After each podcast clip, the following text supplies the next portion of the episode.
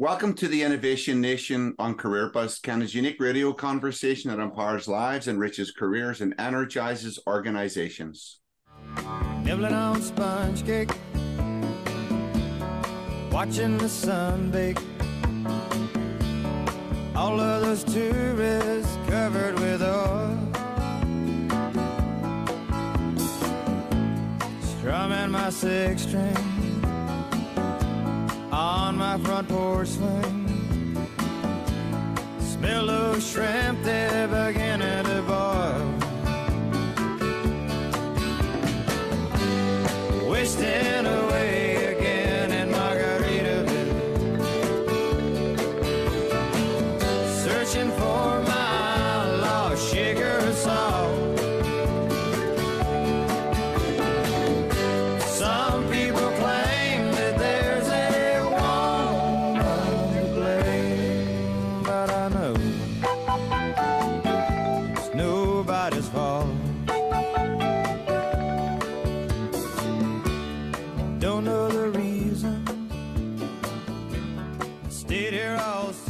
To the Innovation Nation on Career Buzz. Hi, I'm Stephen Armstrong, and I'm pleased to be your host today on Innovation Nation on Career Buzz.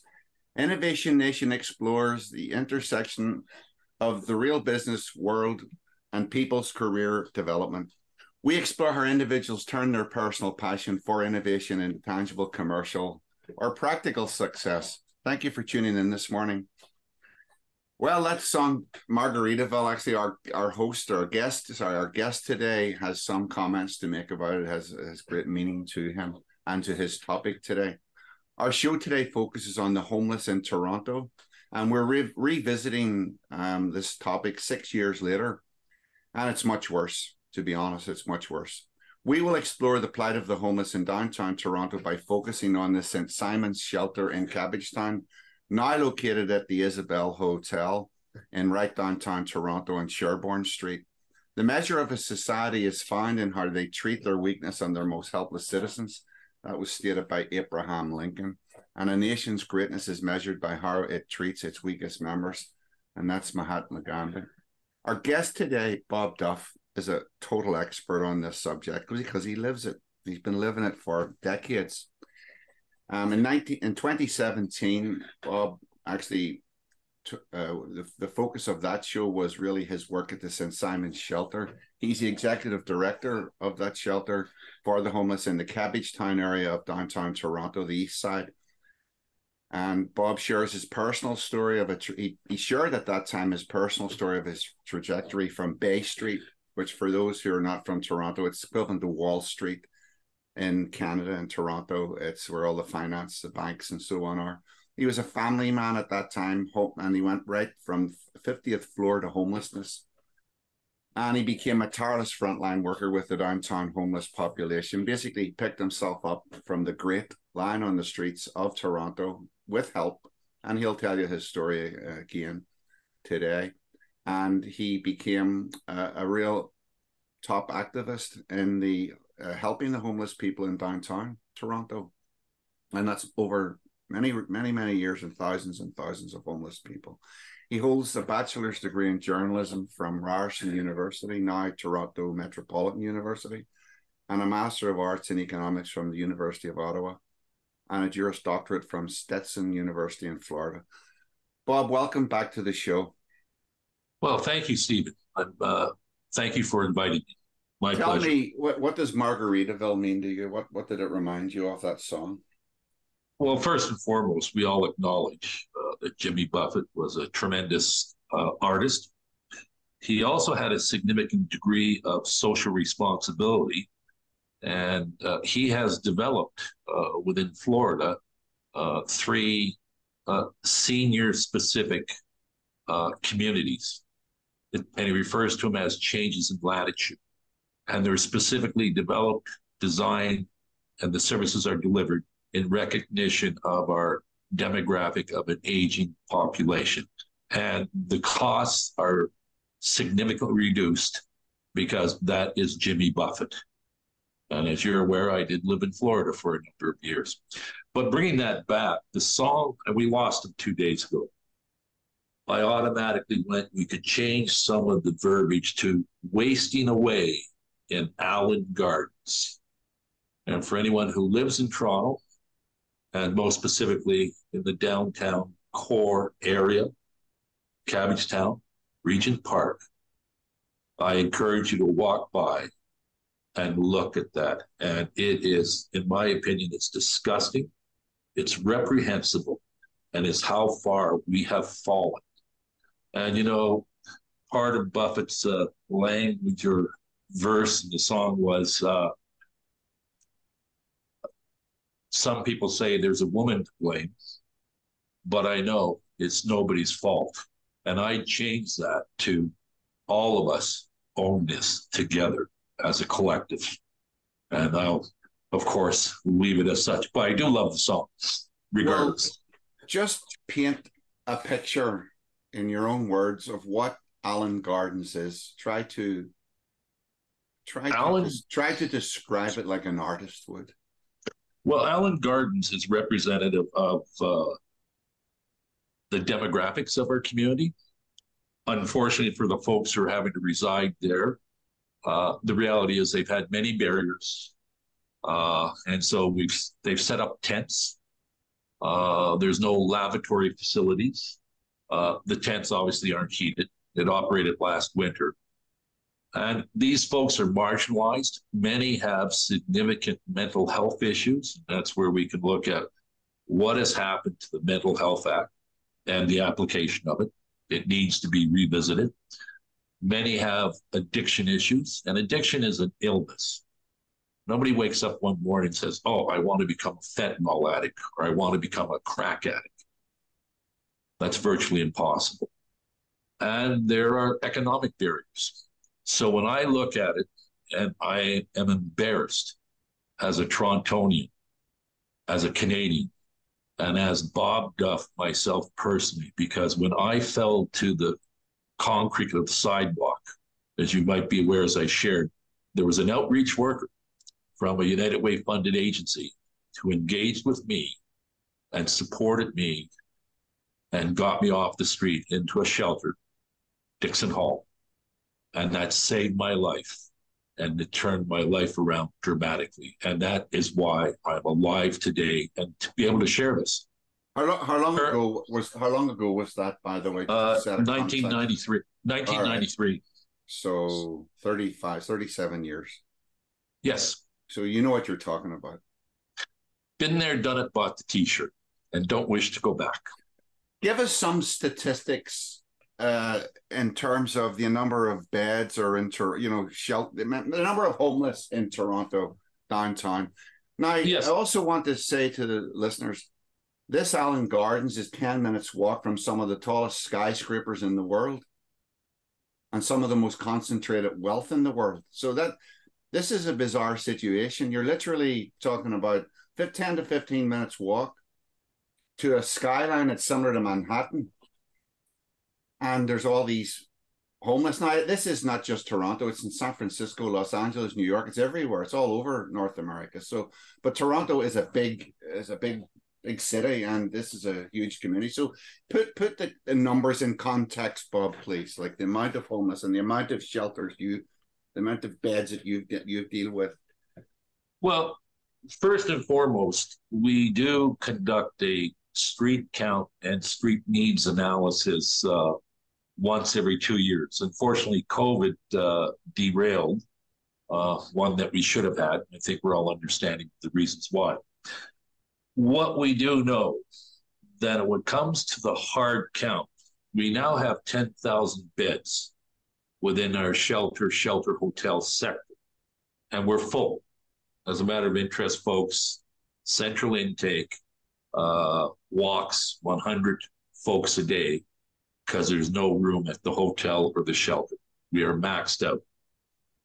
If we juxtapose that to 2017, we had approximately 3,600 beds in their system. So we've almost tripled and we're still maxed out. That's incredible. Yeah. But when we come back to what is the real count of those who are homeless and how we arrive at that, we count very accurately the number of shelter beds that are occupied We then try to count and reach out to find the folks that are living in squats, in the ravines, under bridges, and folks who are sleeping in the uh, an ATM machine uh, entry to a bank, which, by the way, those are all locked now. Uh, we try to take into consideration the number of individuals who will be discharged from hospital to uh, NFA, no fixed address. We try to make account for those who will be discharged from provincial reformatory, uh, which is not federal, just provincial, to NFA, no fixed address. And then we attempt to try to see if we could arrive at something. And those who are homeless or under housed, it's individuals that are couch surfing. That means you're living with a family member or, or close friend or whatever. But actually, that's not a healthy situation frequently. So if you ask me what we know is the real number here in Toronto, I would express it somewhere in the magnitude of between 22,000 to 25,000 Torontonians. And that's the city itself, not the greater Toronto area, which would probably. No, I'm not going beyond that. No, within Toronto itself. Mm-hmm. So I think we have to look at that. And I kind of find it uh, challenging to consider that uh, Toronto is the economic engine of the province of Ontario. Uh, we actually are 50% almost of the GDP in the province of Ontario. 30% and, in the country? Yes. And so we're one of the wealthiest cities in the world. And yet, when we juxtapose it against what is visible, and that's the other key piece we're coming back to, is the visibility of homelessness has exploded. But I also have this analogy, and that is homelessness is like an iceberg. Nine tenths of that iceberg we know is below sea level. So we're only seeing one tenth. And there's a significant percentage that we don't even know what the status is or what's rising. So the city itself is about 3.2 million people now. The city, the greater area is seven, roughly seven, correct, seven million. So you're saying that within that population, there's it's it's even ten times, nearly ten times worse. It's it, it's all hidden. Yes. Now there's been some influencing factors which we have to acknowledge. Uh, COVID has not been uh, uh, beneficial in any way, shape, or form, and there was nothing. We had no uh, control over that as to how it arose or be it whatever. Uh, there's other factors involved. And, uh, one, what we are aware of is that, for example, the average length of stay now in a shelter juxtaposed to uh, 2017 has tripled. So we said, for example, uh, whether your name is Greta or Amit or whatever, uh, your normal length of stay would be approximately six months. We're now at over a year and a half, pushing into two years. And what folks, what we need to understand, shelters are emergency. They were never designed to be housing, but our shelter sector has become a default form of housing. And we're not designed for that. That was never the intent. And when we come back to it, it flows from the lack of affordable housing, bar none. In a nutshell, what are you doing? Uh, so, why did you move from the St. Simon's Church to the Isabella Hotel? What What was the reason for that move? Well, in, in there were uh, very succinctly uh, because of COVID, we okay. couldn't provide for safe space separation. So, fortunately, uh, this site, Isabella Hotel, was available. And I can express this, it's made a significant difference because once we relocated here, we have not had a single loss of life due to COVID, which is amazing. And equal important for our listening audience is that we have not had a single overdose and loss of life due to opiates. And just so folks are aware, year 2022, we lost 5,000 Torontonians from opioid overdoses. And I just expressed this. I checked something the other day. The province of Ontario, we had 319 fatalities uh, involving uh, MVA's motor vehicle accidents. And however, these 5,000 folks, let's be honest, yes, they are the marginalized. Yes, there are those that have significant mental health issues. And I express this, they're disposable. And that's ugly. It's extremely ugly. Mm-hmm. And I'm sad because those folks were someone's brother, sister, mother, friend, cousin. We can go down the list. And when we think of it, there are those that are left grieving. And we all are inextricably linked. And I come back to you, you, you expressed something that Mahatma Gandhi shared and Abraham Lincoln. And I express something else now. Victor Hugo, Les Miserables, man's, and I don't wish to genderize this, by the way, but man's inhumanity to his fellow man. And we don't have to travel far to see that firsthand in our face. Allen Gardens. I'm Stephen Armstrong, and you're listening to the Innovation Nation on Career Buzz here on CIUT 89.5 FM in Toronto and worldwide online at CIUT.FM. Topic today is the homeless in downtown Toronto, and our guest is Bob Duff, who is a real true expert on this subject. Let's drill into a few of the details, Bob, of the issues like there's rent control, opioids, lack of beds, and so on. Unpack that a little bit, please. You you, you have already, uh, but let's just go through each of those. Well, and, and and maybe maybe also you can weave it in the federal government's role and yep. the role of the private sector, but in no order. Just go ahead and we'll talk about it. Go ahead. Well, first and foremost, what I find to be interesting is we're aware most of our provinces in the 70s implemented some form of rent control. Here in Ontario, it's spoken to under the Residential Tenancies Act. And actually, it was a tremendous uh, premier, uh, Bill Davis, uh, who was progressive conservative and at times frequently referred to as a red Tory, uh, which is different from a full Tory. So basically, a liberal in waiting. Yeah, a left wing Tory, a left wing yeah, conservative. exactly. Yeah. And because there were issues in Toronto at that time, concerns about those in the lower income bracket being able to uh, deal with uh, increased rental costs, rent control was brought in. And as you know, it's spoken to each year and it's capped. What I find interesting in 1976, uh, the private sector here in the city of Toronto built, developed, and brought 22,000 plus apartments, rental apartments that were affordable into the marketplace.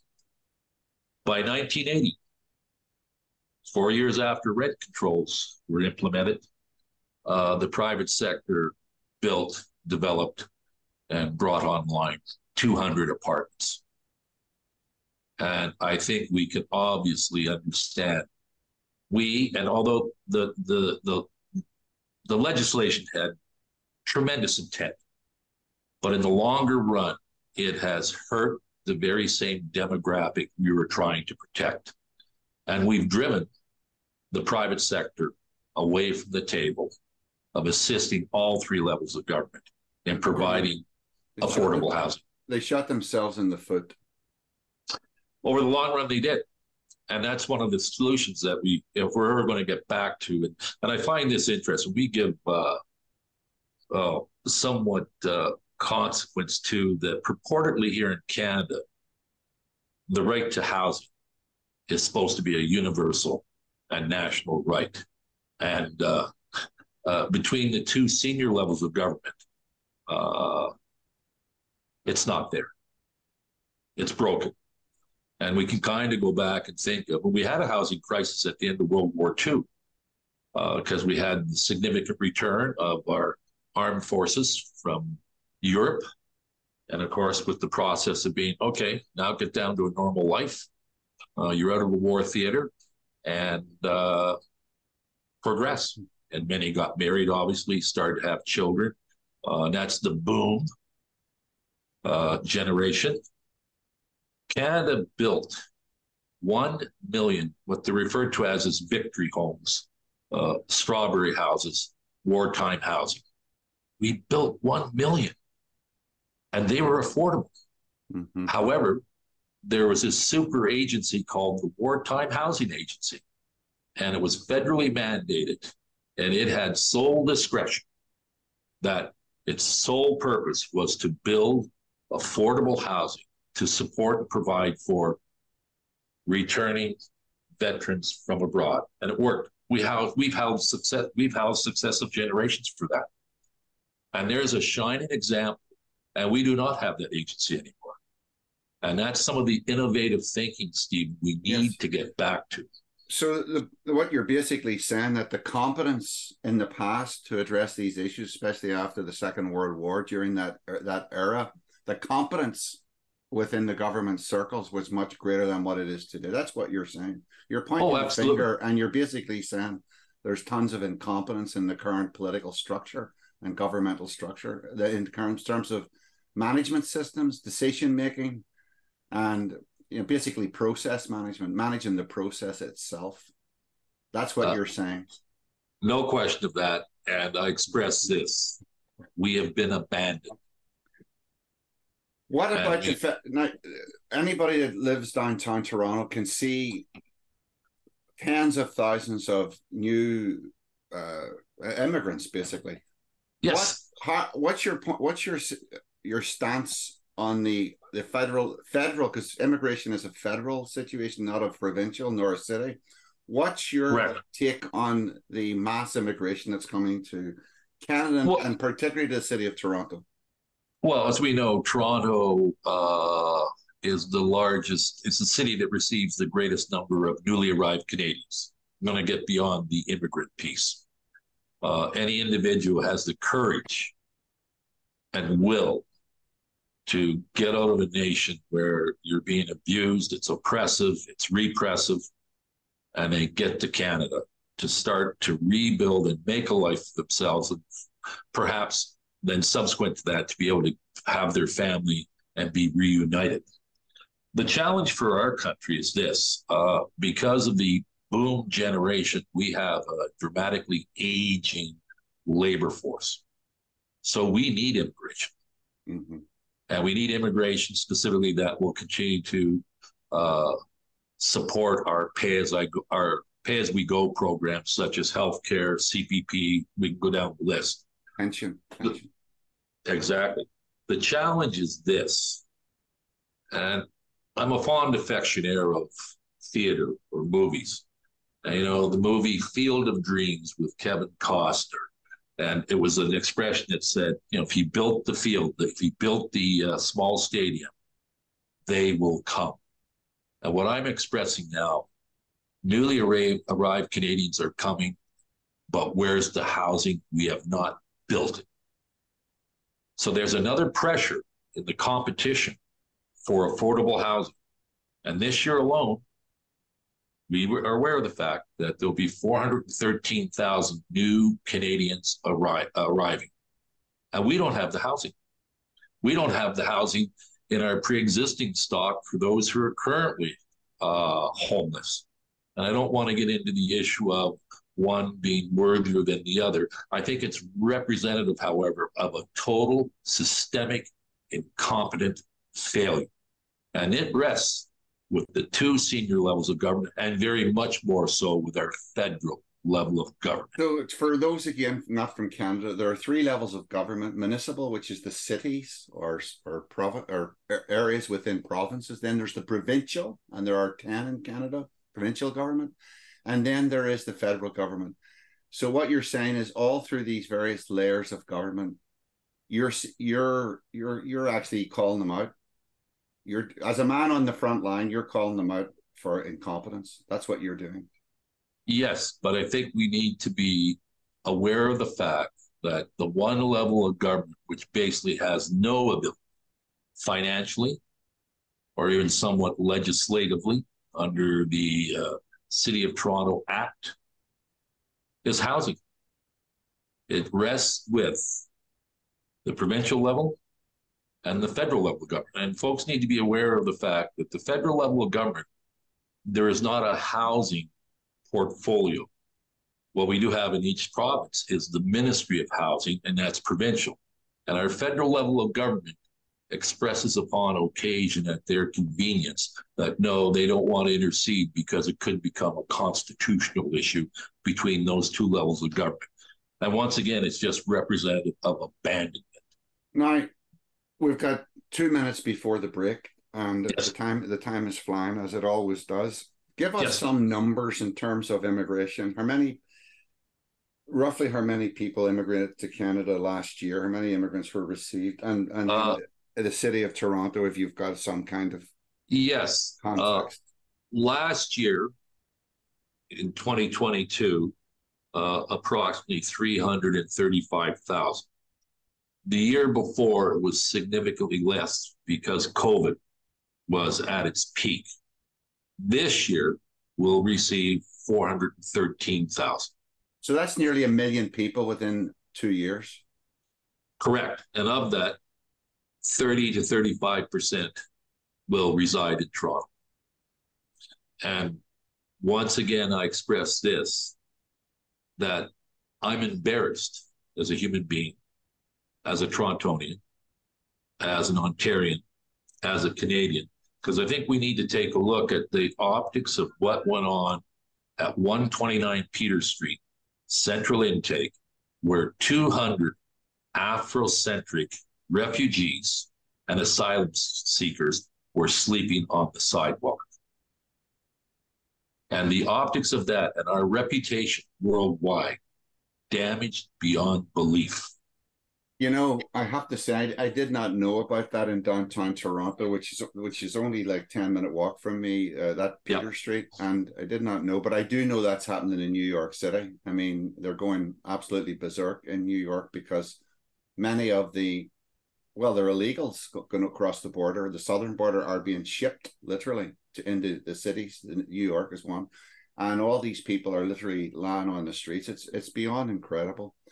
Um, no, and yes, go ahead. No, Bob, we're going to take a break, and okay. I, I don't want to go over the time, so we'll be back, and we'll pick up, uh, you know, the issues of how to deal with it. We're going to look at solutions. You're not just going to whine, Bob. I know that you're going to deal with solutions as well. So Absolutely. Well, just, we're going to play some music. I'm Stephen Armstrong. Listen to Innovation Nation. My guest is Bob Duff. We're on CIUT 89.5 FM in Toronto and worldwide at CIUT.FM. Just going to play, there's a lot of talk about the weather, and so I thought I'd play a weather song.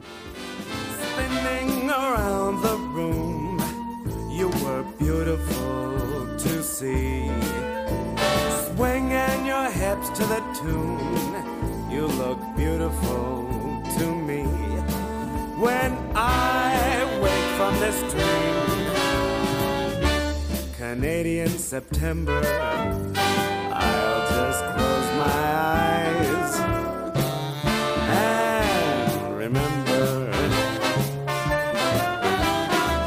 Writing stories, painting pictures of a fading summer got your photo covered in kisses to warm December when I wake from this dream. Canadian September. We're back at the Innovation Nation on Career Buzz, and I'm your host, Stephen Armstrong. Before continuing to the second part of our interview, I want listeners to know about the Innovation Nation archive. Go to amgimanagement.com, select radio show. There's about 115 previous shows on multiple topics artificial intelligence, strategic thinking, design thinking, engineers without borders, creative destruction, entrepreneurship, advanced manufacturing. I mean, there's too many early childhood education. There's too many shows really to to to explain. But before we go back with Bob Duff, I just want listeners to know that on the 24th of September 2022, we aired a show with Leah Denbok. The topic of the show was Behind the Veil, uh, a photographic journey into the plight of the homeless. This was just the very introduction. I recommend you all go to it because she humanized what goes on on the streets and she chose many people from this community and and interviewed them and photographed them and published a book. And she's done it in many cities.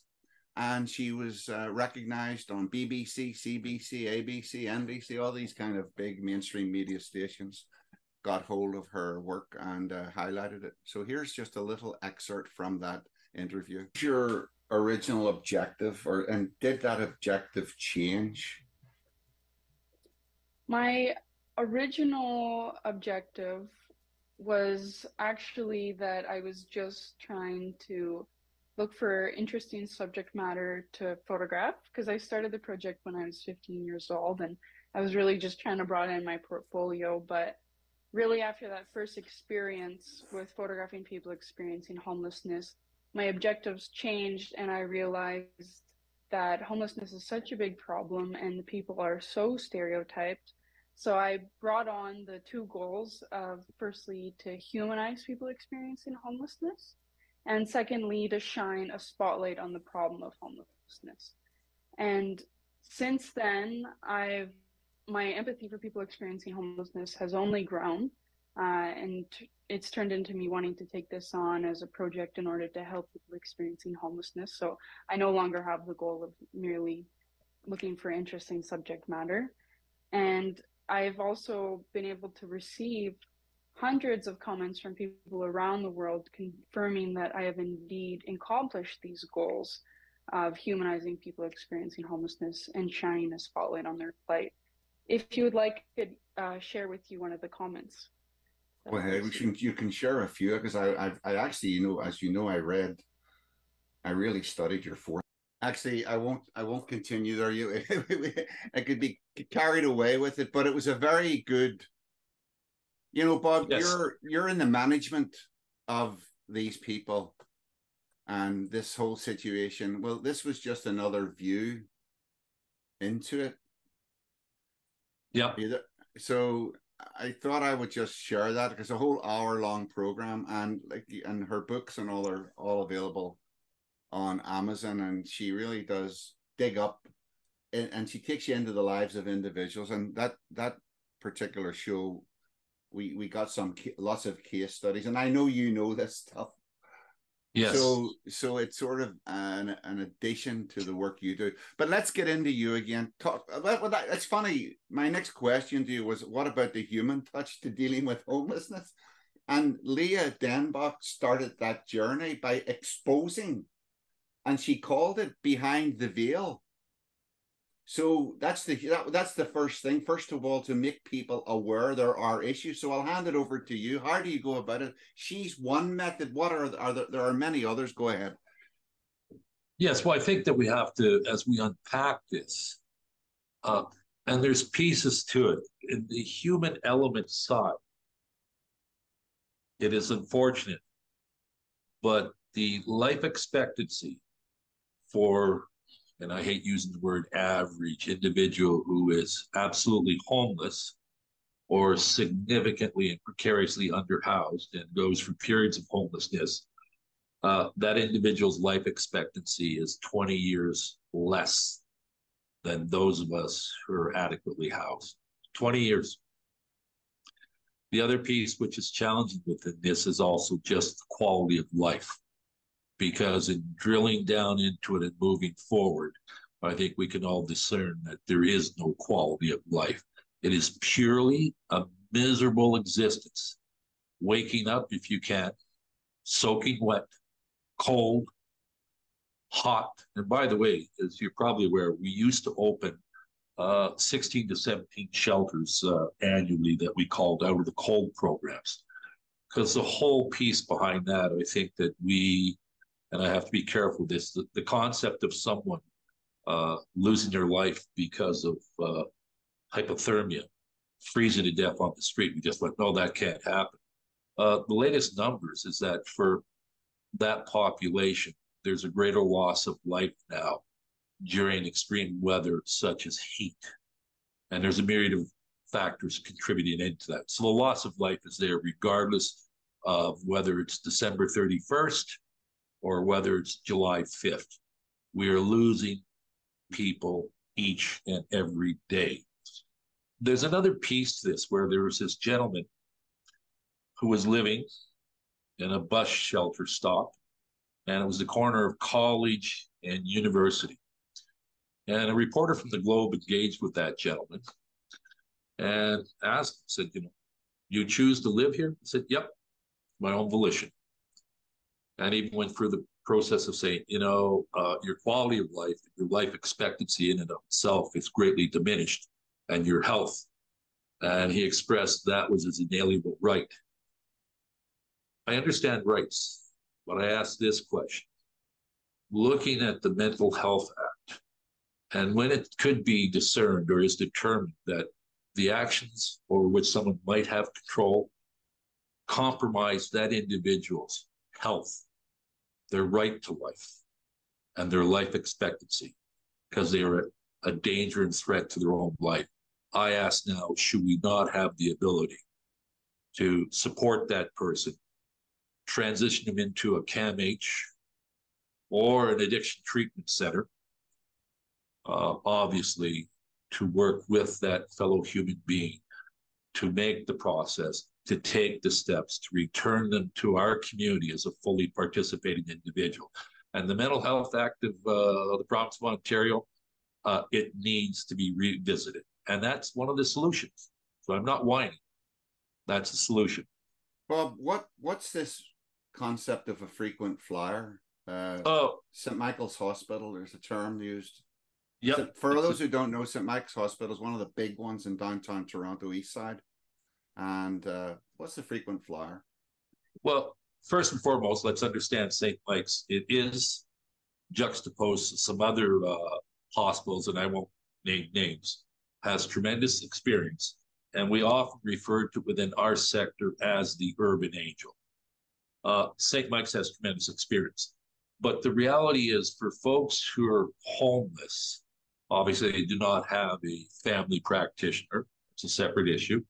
So, unfortunately, have to rely on the emergency ward at St. Mike's for whether it's an ingrown toenail or a serious infection. And within that, uh, there is the expression that they become frequent flyers. And it's not a derogatory expression. It's just like, well, at least we're here and we're the last uh, step in the ladder to save your life and to have maybe a bit of a platform that we'd start to work with you to you know mitigate some of the challenges.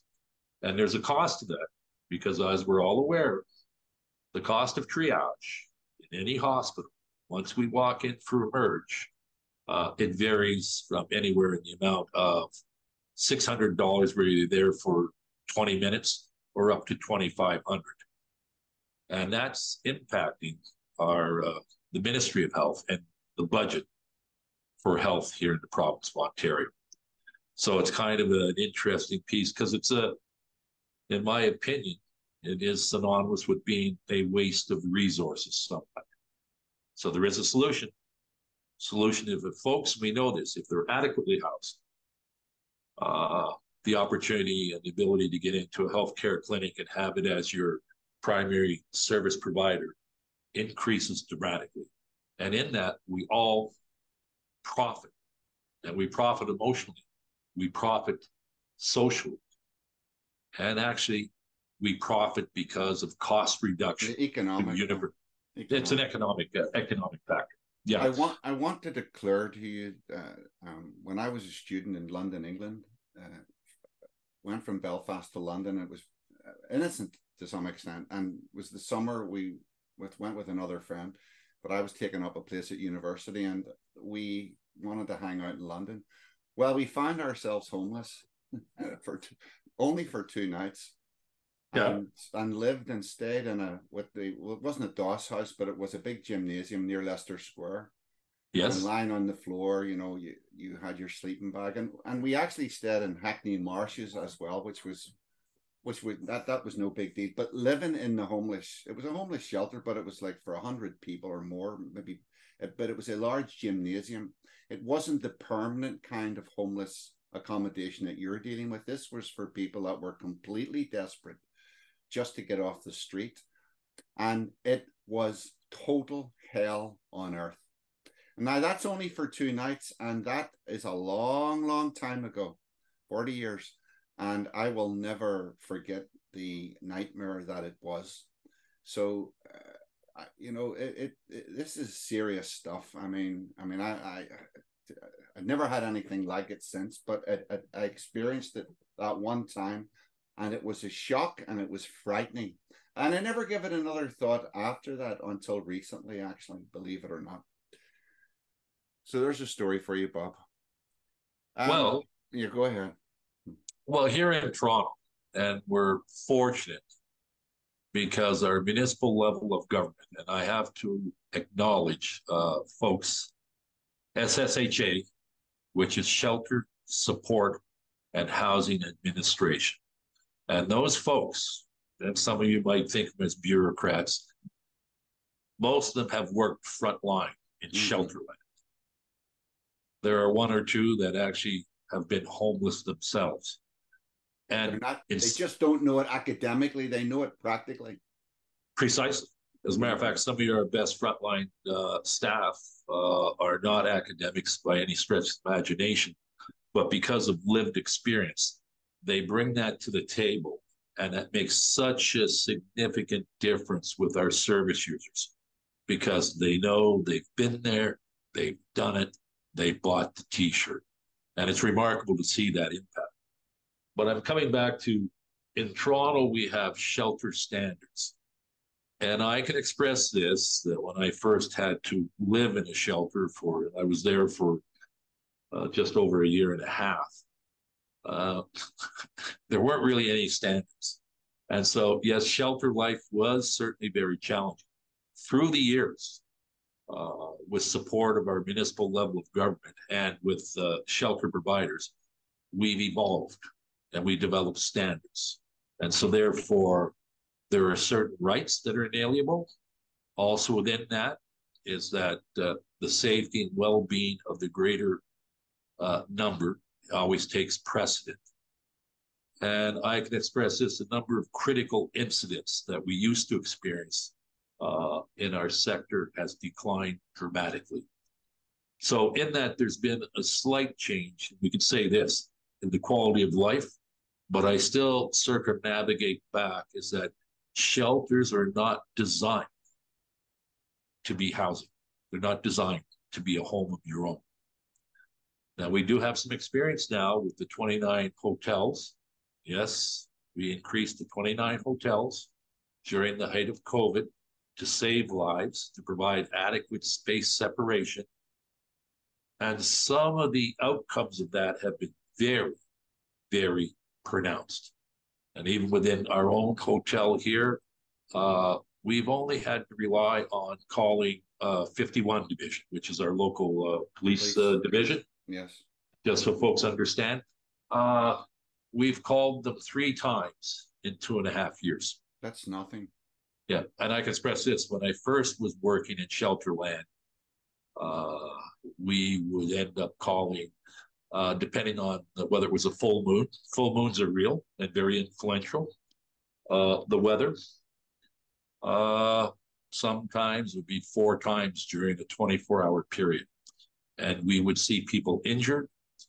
We would experience staff being injured, and it was challenging to say the least. So, Bob, Bob, I want to get, I want to move on to other topics. What about the political, the concept of political correctness? I know that's an issue with you. Tell me what, why the concept of political correctness is actually a negative uh, philosophy and a, and a negative influence on your work. It's challenging because without being resourced adequately, which we are not. And to look at it from within that realm and concept that we can be all to all anytime is virtually impossible. The other piece that's challenging, and most specifically to work with newly arrived Canadians, and that is to support and also to assist in newly arrived Canadians understanding this is Canada now, this is Toronto. And within that, we also acknowledge that unfortunately, uh, any of us can bring some of our baggage and our hatreds and etc. from our nation of origin. And unfortunately, it can show up here, whereas we're aware that's not that's not what we uh, look at. I think this we're challenged, and we have to be very honest. Uh, 30% of all our shelter beds currently are uh, newly arrived Canadians. Refugees and asylum seekers are residing in those shelter beds. And I express this fortunately, and kudos to our municipal level of government for being able to accomplish this. But once again, it's a significant pressure.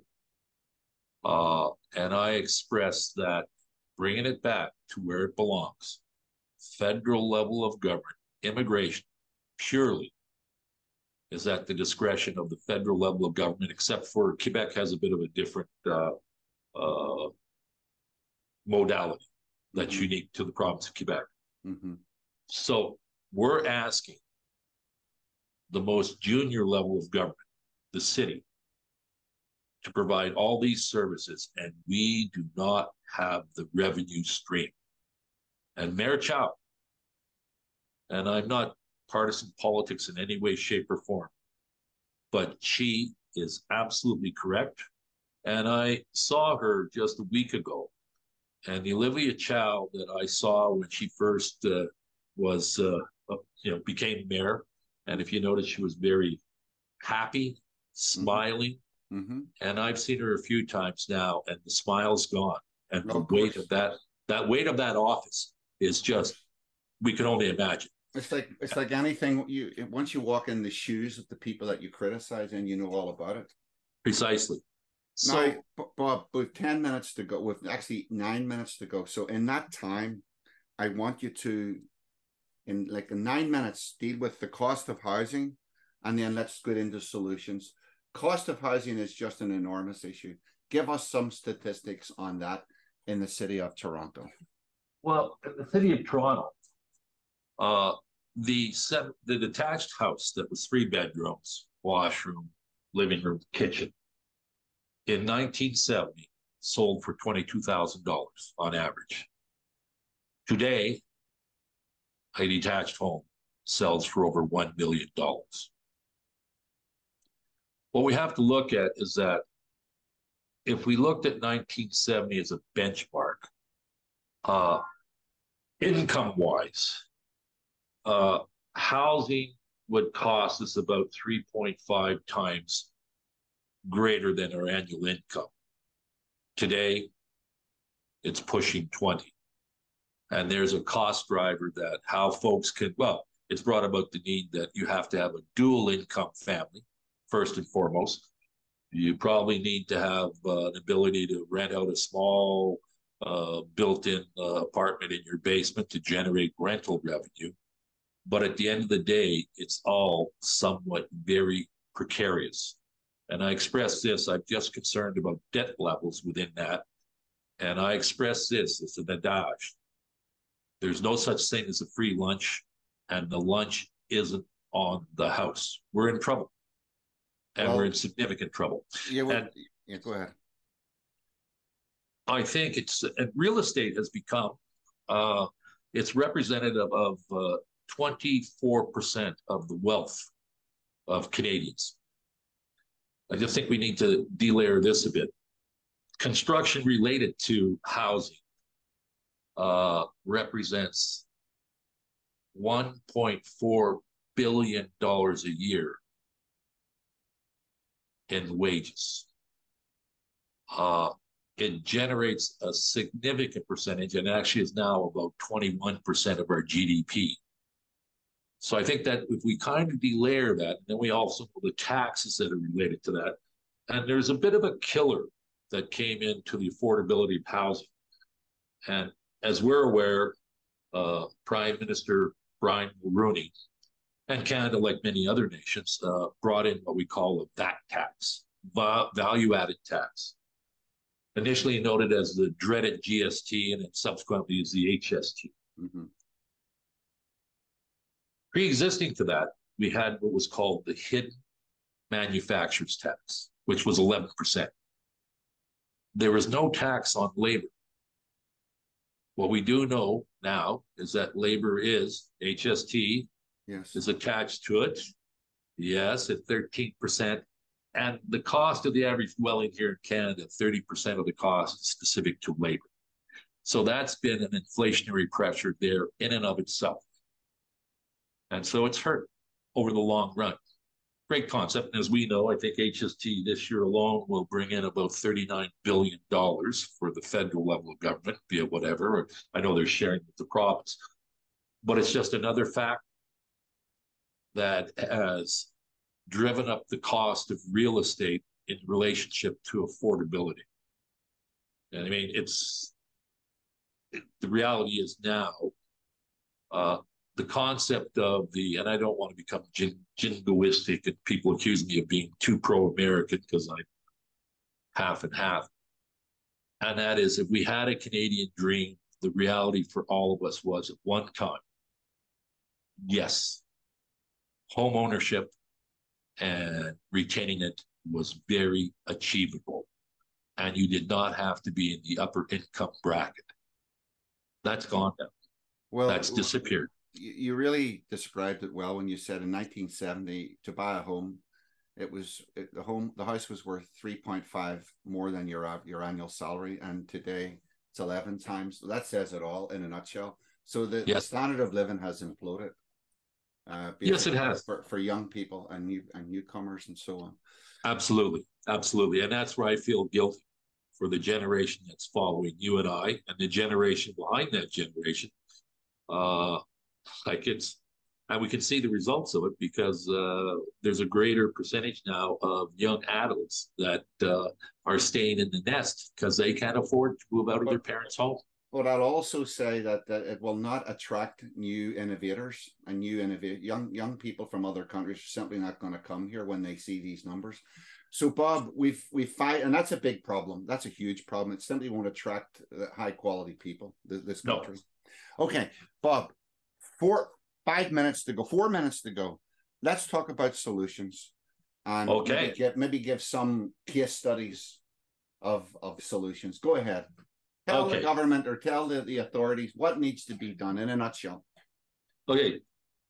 First and foremost, we need to have a universal guaranteed annual income.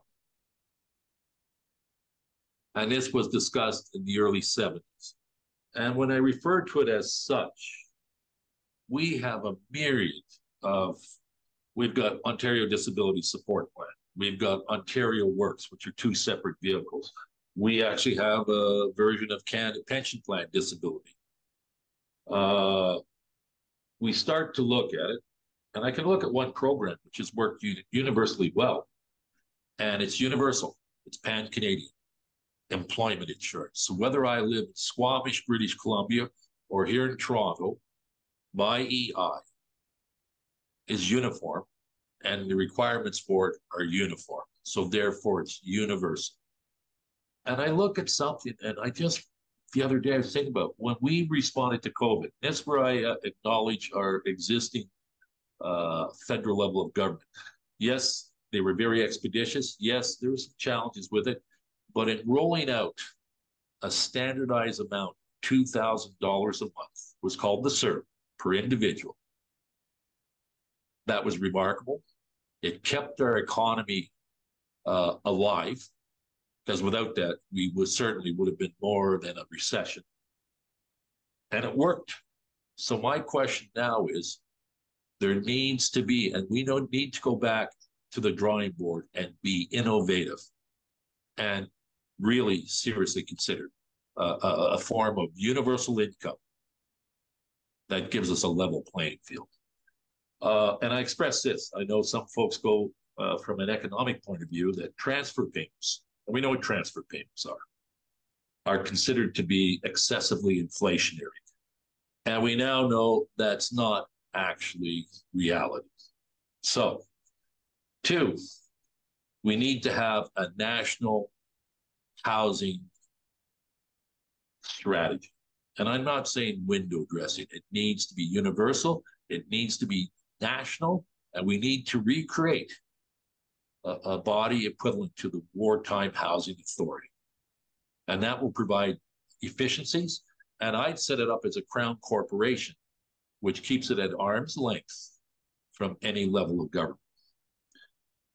Bob, Two. Bob, Bob Yes. uh, does that not create a culture of dependency, a universal income?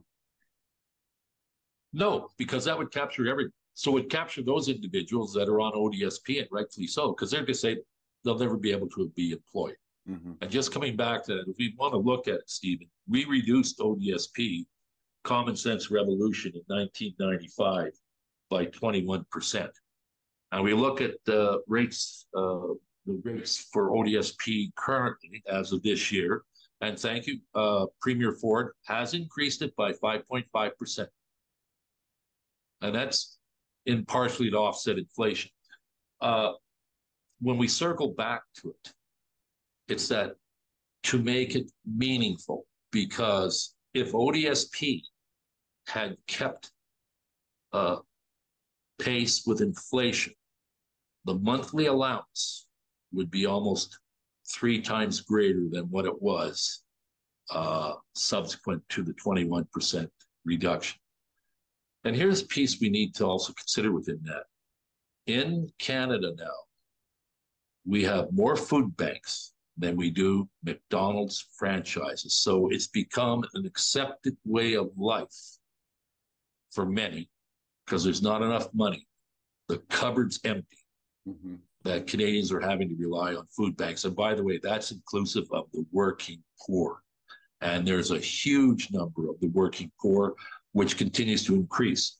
You know, and demographics always factor into many things. And I was just looking at the other day, the number of folks, recipients of ODSP, uh, compared to 1992 as of today has tripled. Why is that? We are an aging population. So I'm trying to think of good solutions. All right. Well, And some Bob, of- Bob, Bob Yeah. with only with 20 seconds, I just there are thousands of hundreds of skyscrapers going up in downtown Toronto. More Yes. construction in Toronto than any in all the other cities in North America combined. No Yep. city is like it except maybe a Chinese cities or China, uh, Shanghai perhaps with Yes. skyscrapers. So all these skyscraper condos gonna are gonna what's that all about? When they the average cost could be 800 800,000 to 5 million per per condos. I mean, what is going on there? Well, we also know there's a lot of foreign investment in that. Uh, also within that, within our own market, it's speculative. Okay, so it's And I have to express this, we have to be careful. Thank heavens that there has been that development because it has had a positive impact on the availability of housing for some. yes. So if we hadn't had that, we've got to be careful. We would be in more dire straits than what we are now.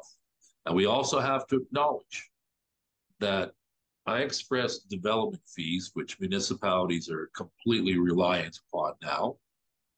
And that is, they represent here in Toronto alone, it's about $340 million, which is a good percentage of our annual municipal budget.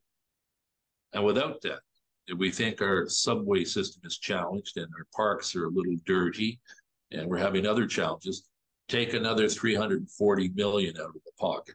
All And so Bob, therefore, Bob, yes. Bob, we're done. But I want you to, All right. in 12 seconds, tell us a great story about a homeless person who became, who made it to the top. Give it Well, in, in 10 yes. seconds. Frank O'Dea was homeless many years ago. And he created the company and founded Second Cup. He went from homelessness to very successful and also supports a number of charities.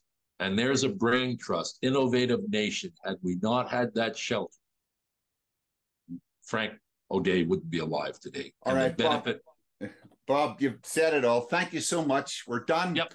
I'm All just right. I'm going to wrap up. Then we'll we'll have you back again in a few months to to see what. But I'm going to make this a regular theme on my show. Bob, thank you very much. You're welcome, Steve. Thank you. I'm your host, Stephen Armstrong. If you have any comments to today's show or with questions about Innovation Nation, email me at sarmstrong at amgimanagement.com. Thanks to my guest, Bob Duff, Executive Director at St. Simon's Shelter for the Homeless in Toronto. You've been listening to Innovation Nation on Career Buzz. Canada's unique radio conversation empowers lives, enriches careers, and energizes organizations on CIUT 89.5 FM.